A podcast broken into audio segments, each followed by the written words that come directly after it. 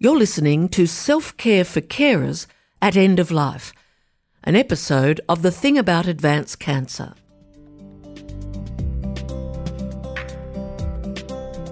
Someone developed a Carers Bill of Rights. It's quite strong and it says things like, I have the right to have some time out from caring. I have the right to look after my own health, to contact my friends, to be able to have a cup of coffee or a meal. And I think if we can say, I need this time, I need to be able to do this, it is important for me so that I can keep caring for you. The thing about advanced cancer. A podcast from Cancer Council New South Wales. Information and insights. For challenging times.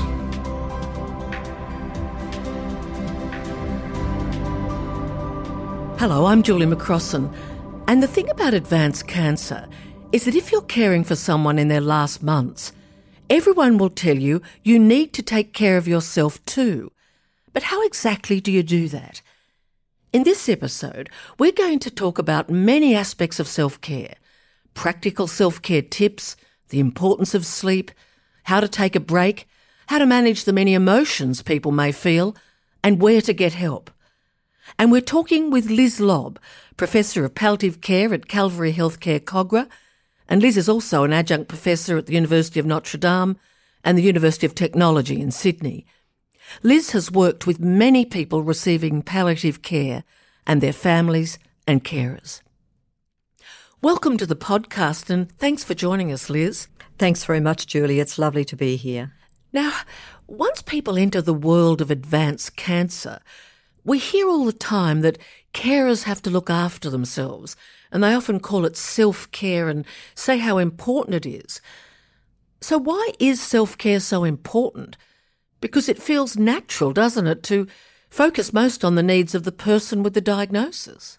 Yes, it does. And caring can be very challenging, both physically and emotionally. It can be exhausting. And so just as when we're on a plane and the flight attendant says, put your own oxygen mask on first before you help others, it's really important for carers to look after their mental and their physical health so that they can provide the care that they want to do at the level that they want to. Because if they're physically injured, if they're unwell, well, then they're not going to be able to support and help the person. And it's part of that too, because it's very hard to predict how sick someone will get or how long they will live with cancer. And so it, it, it, may be a sprint, but it may be a marathon. That's right. And I think it goes right back to prior to diagnosis. There may be some symptoms. There may have been some time in getting the diagnosis. Then there's the treatment, going to appointments, having treatment, managing side effects. And then perhaps there's remission, some more treatment. And so really by the time the cancer has started to advance, the care is exhausted and the patient's exhausted as well. So you're almost starting with an empty bucket. And the way that I visualize it is it's so important for the carer to keep topping that bucket up. Yes, and of course, every carer will need to find their, their own way to top up their bucket. Here's how Libby did it when she was caring for her mother. I guess I always tried to make time to see friends. That was the biggest thing I felt I could do for myself. And to talk to people about what I was going through, but also to just try and forget it for a while and be silly and make jokes and just do things that you would do if cancer had never been a part of your life. And that was my biggest sort of support, the social outings that became a weekly occurrence for me. I was also a member of a few Facebook groups for people who were either going through cancer treatment or were carers, and that was incredibly helpful. We were able to share support and ideas, and you know, those sorts of Facebook groups are just sort of open 24 hours a day. So if you're feeling down, you can always go on and write something, and there'll always be someone there who's ready to write a response and, and support someone. So I found that incredibly beneficial. I think, in terms of other self care things, just trying to eat as well as possible and doing those little things so that I, I didn't get burnt out. So, just, yeah, making sure my health was in as good a shape as it could be.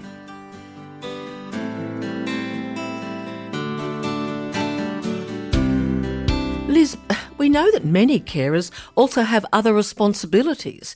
They may have children, they may have grandchildren, they may have full or part time work. How on earth can they manage all that? There's, there's an expression when there's a diagnosis of cancer that this is now the new normal. And part of the new normal is that we have to, to re-look at what was the usual way of running the household. And so it may be that you have to let go of keeping the place looking immaculate. It may be that you're going to have to order in some takeaway on the odd night to ask neighbours to help with various household tasks. And so the routines that were normally there, and this is, I think, where carers can feel really stressed and distressed because they're trying to juggle all these balls in the air. And where really it's okay to drop a few of them. Ask someone else to step into that role because the bottom line to that is you can't. You can't keep up all of those activities if you've got someone who is really unwell and you're going to really need to be on call. Then, on the same hand, it's so important for the carer to maintain some of their hobbies, some of their friendships, even if it's having a cup of coffee, organised for a neighbour to come in and sit with the person, getting your hair done. We hear a lot about people not having their health checks. This has long been understood with carers that they get so time poor and caught up with caring that they don't have their mammograms. They don't go to the GP to get their blood pressure checked. They don't get that script filled. And it may be to do that, you have to let something else go. The house is not so tidy. The dog doesn't get walked. The washing doesn't get done for a day or two days or whatever. But this is where it's so important, I think, to have a list of your go-to people. The person who can walk the dog, the person who can pick the kids up after school, the person who you know is going to drop a casserole at the door. And this is the time when you really do need to step up and call on your friends because they really do want to help. Friends, neighbours, church community, school community. It's a community team effect, I think, to do this.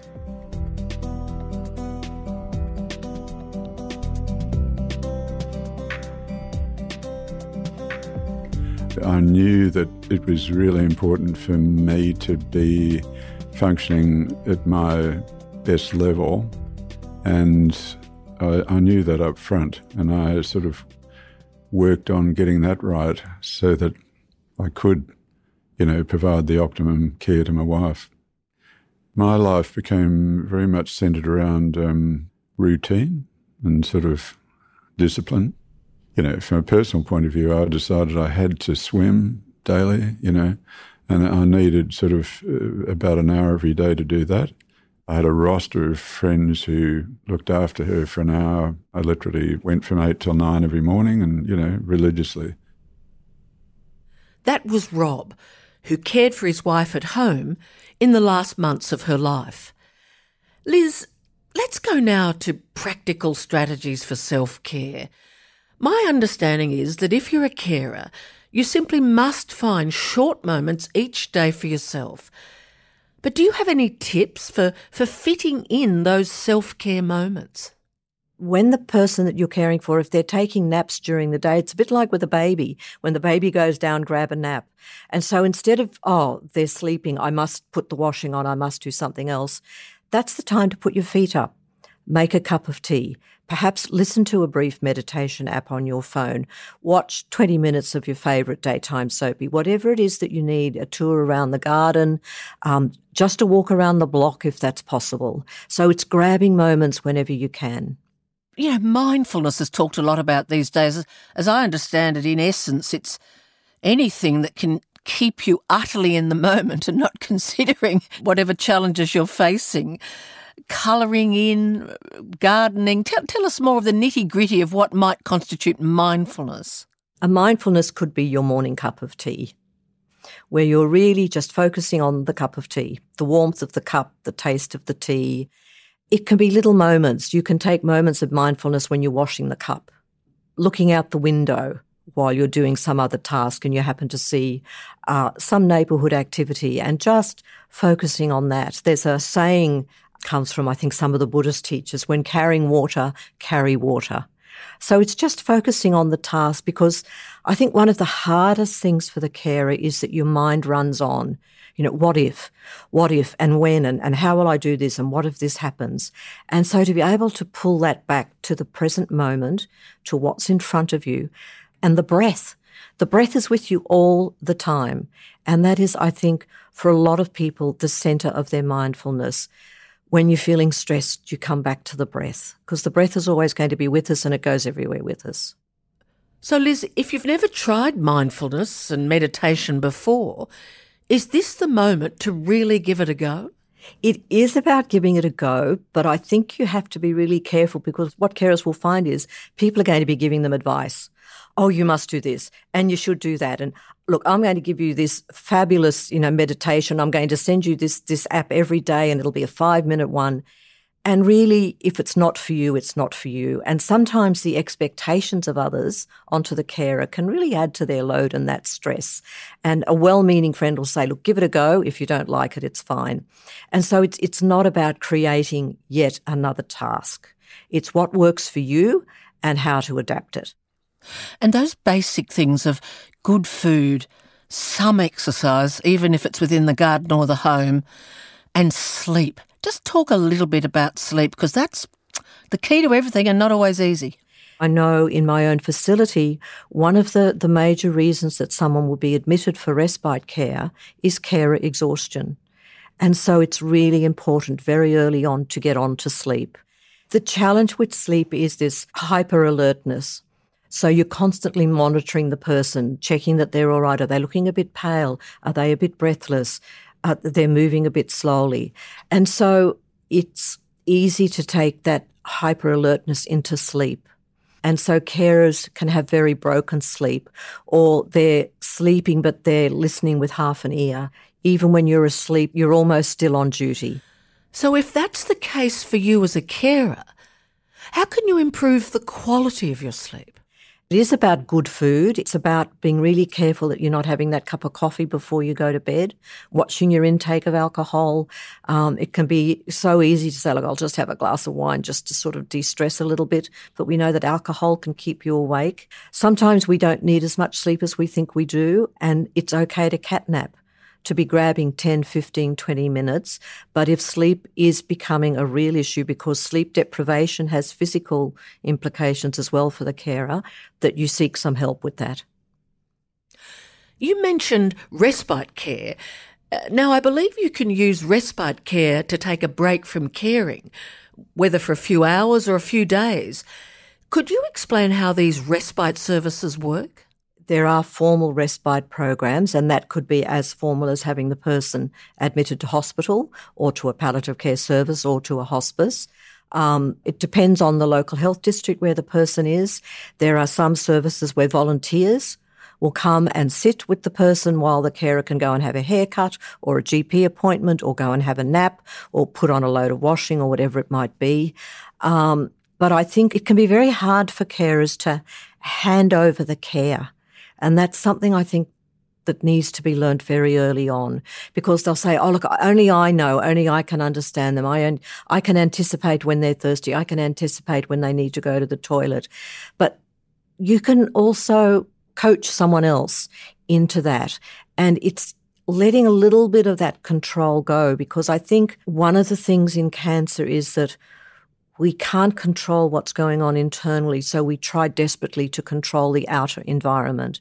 And that can be very true for carers, where they're trying to control everything and make sure everything's in place and nothing goes wrong and anticipating the next thing. But it's possible to coach a friend who can come and stay for the night. The other thing I think that's really important around respite is that the carer may be unwell. Something may happen. They may have to go to hospital themselves. And so it's really important that you have written down what are the particular needs. This is when the medications happen. This is the toileting. This is the showering. This is their special loved food. This is their treats. And that you've got that prepared beforehand, just in case you've got that person who's been coached into the needs of this particular person. And they're all individual. You know, you can't have a recipe. I just want to raise this though, as someone who's had cancer myself, I've mixed a lot with other people with cancer. Sometimes it's the pressure from the person with cancer. They just want this particular carer because they're embarrassed about needing to go to the toilet or being hand fed. You know what I'm saying? So, so what do you say to the carer whose husband or partner or child or parent is saying, I just want you? It's really difficult. And in providing those very personal um, care needs, the whole issue of, of dignity and that's that's what it's about, really. It's it's about preserving that sense of dignity. And you know, if the carer has been with this person all the way through the journey, of course they they can almost anticipate what it is they're going to need next. But I think this is where someone, I think it was in the UK, developed a carer's bill of rights. Uh, which is is really interesting and it's it's quite strong and it, it says things like I have the right to have some time out from caring. I have the right to look after my own health, to contact my friends, to be able to have a cup of coffee or a meal. And I think if we can keep the communication open um, with the person we're caring for, it may not be a partner, it could be a friend, it could be a sibling, to be able to say, I need this time. I know that what we have is, is very special, but I need to be able to do this. It is important for me so that I can keep caring for you. And it, it's about a conversation. It's, um, it's about being open with one another, keeping that communication open. No, it's not easy. It's, it's not easy. Yes. Even if the person with cancer isn't demanding, it's so common for the carer to automatically put their own needs on hold. That's certainly what Susan found when caring for her partner Peter. Initially, because he was so ill and I thought that it probably wouldn't be very long, it really wasn't an issue. I just thought, well, I'll just be his care and I'll look after him until he dies. And then gradually I found that I had actually really put a lot of my own care needs and health needs on hold. So I really had to reassess how I was looking after myself, even just basic things like I ended up being really overdue for a pap smear because I just hadn't had the opportunity or even the headspace really to think about myself very much. And one thing I had always done through all of this was still go to yoga. And I have a good group of friends at yoga and they know about Peter and they'll always ask me how he is. And so that's always been a really good anchor for me to hang on to my own needs. Um, we've been unlucky. We had a few other big family stresses happening in all this time. And I found after all those things, I was doing it a bit tough. And so that's when I rang and joined the um, carers support group. And I found that enormously supportive just to hear other people's stories and hear what other people are going through and how they deal with things. I find incredibly supportive and, and helpful. So it was hard. It was hard to um, to just be a carer, but still look after my own needs. But now it feels uh, manageable.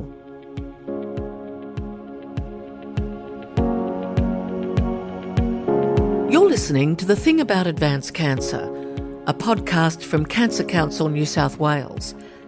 If you're looking for more information about self care, or to listen to more podcasts, you can visit our podcast page at cancercouncil.com.au forward slash podcasts.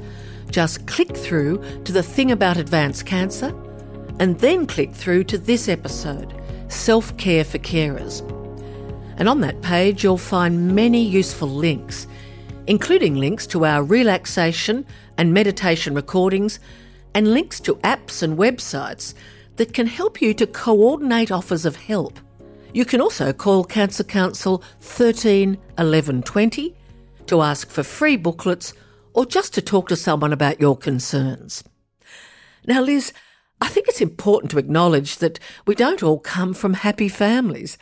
Some people will be caring for someone they may not actually like very much, or who may have even been abusive to them at times, and that has particular challenges. What would you say to that person who's still trying, for whatever reason, to be the carer? How do they manage that sort of emotional complexity?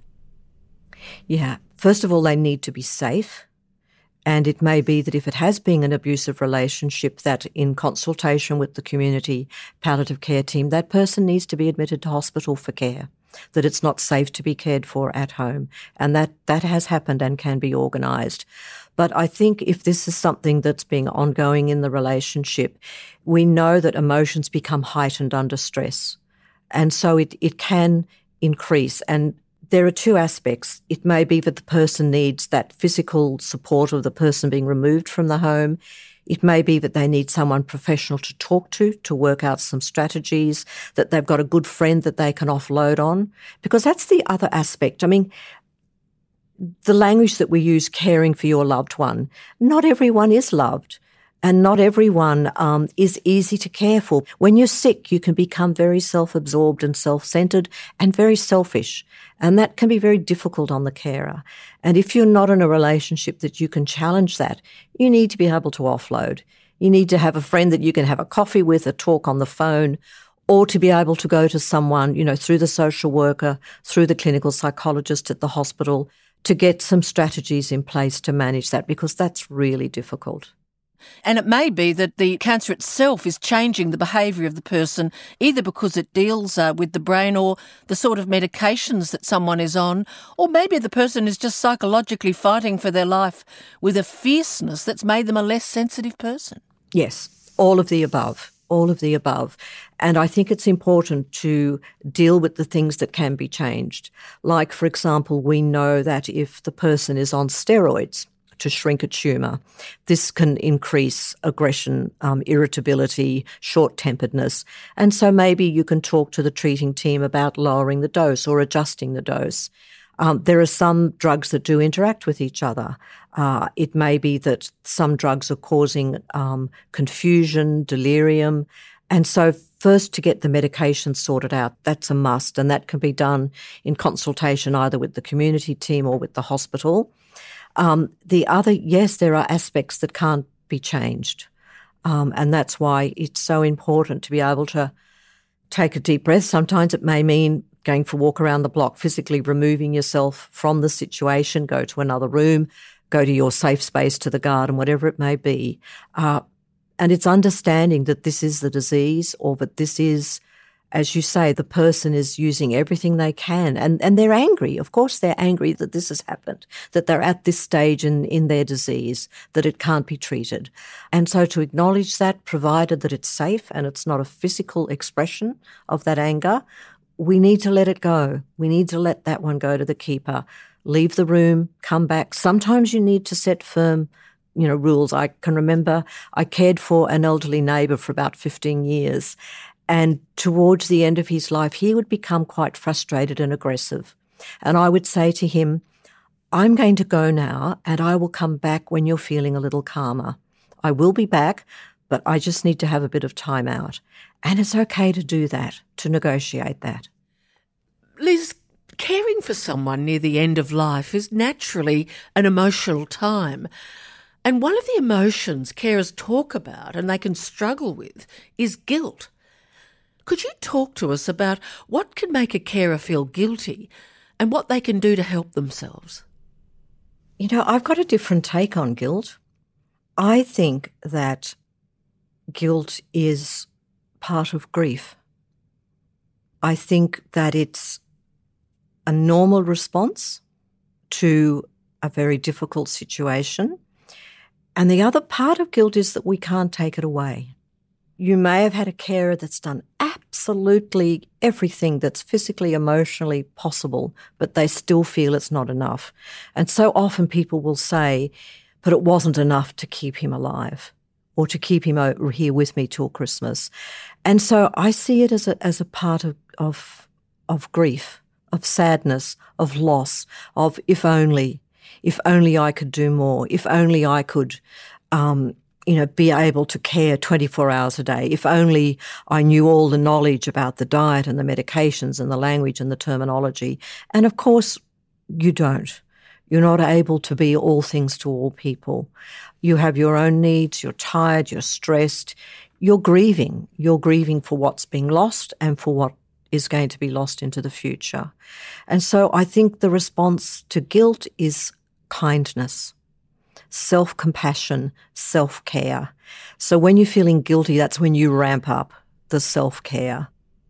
And I was thinking people may sometimes feel guilty for what has not happened in the past or what has happened in the past.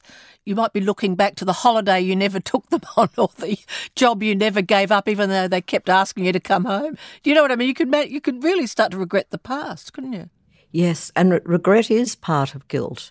Um, perhaps there are things in the relationship that that yeah that you, you feel badly about. And it's it's about owning that. It's about accepting that, perhaps acknowledging it with the person, um, acknowledging the regrets. Um, but again, I guess the, the goal is to minimize the regrets, uh, to be able to embrace what we can do, to be able to give voice to the things that we can't, um, so that when the person dies, that we can look back with, with few regrets, that we, that we can honestly say as a carer, I did the very best I could with the knowledge that I had in a very difficult situation. And that really is about self compassion and being kind to yourself. And no one else can give that gift to you.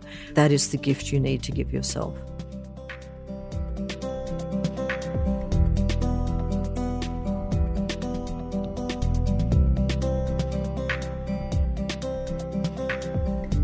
I think as a carer, it's very easy to beat yourself up about things that you did or didn't do and to regret a lot of things. And I do do that still. I think it's hard not to do that. But in the moment, you make decisions based on the information that you have at hand and the things that you've gone through and are going through.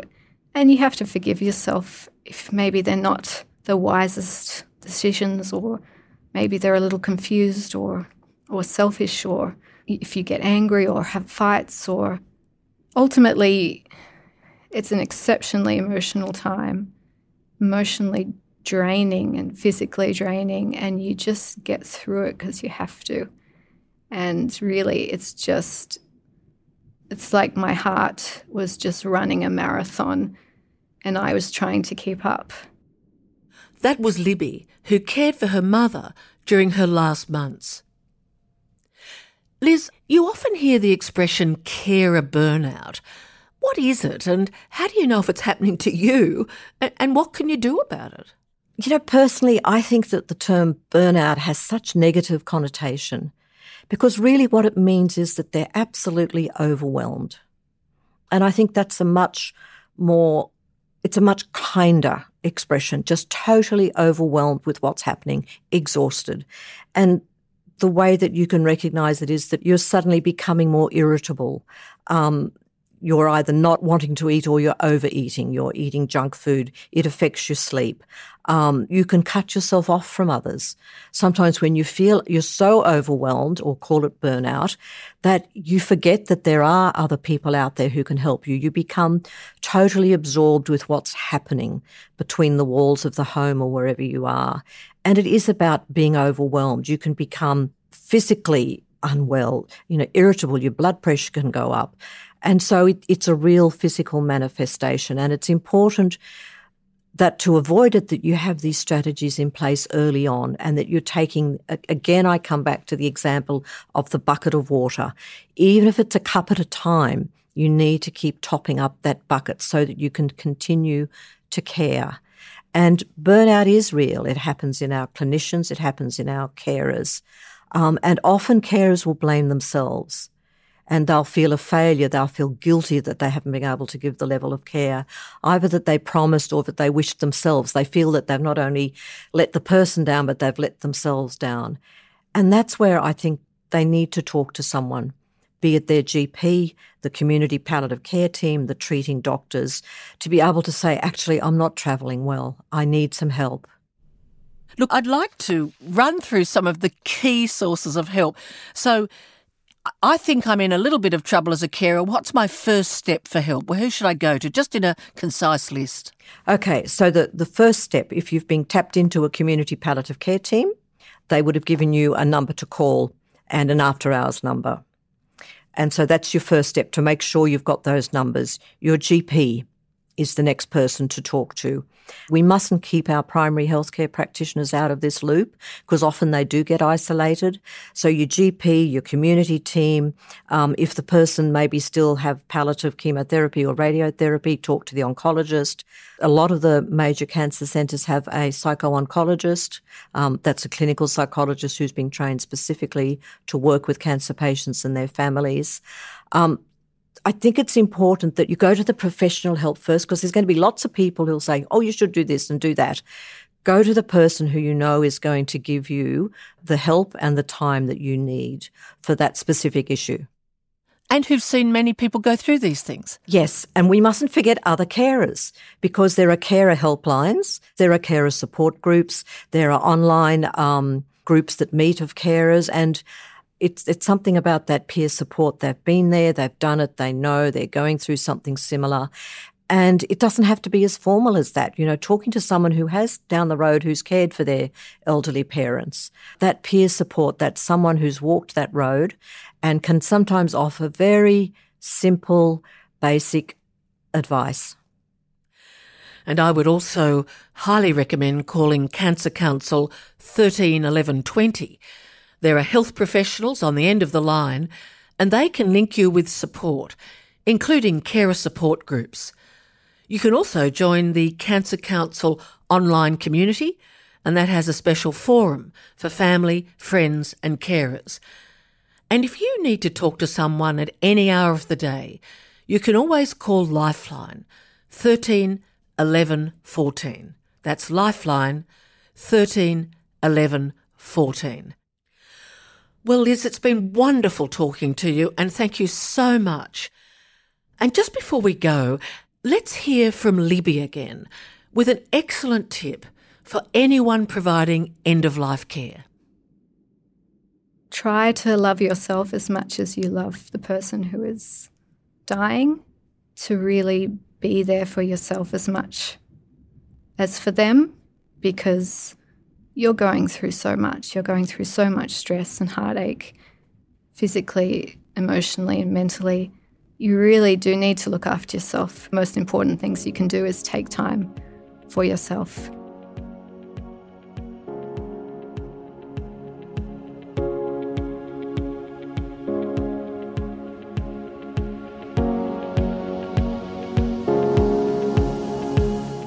That's it for this episode of The Thing About Advanced Cancer.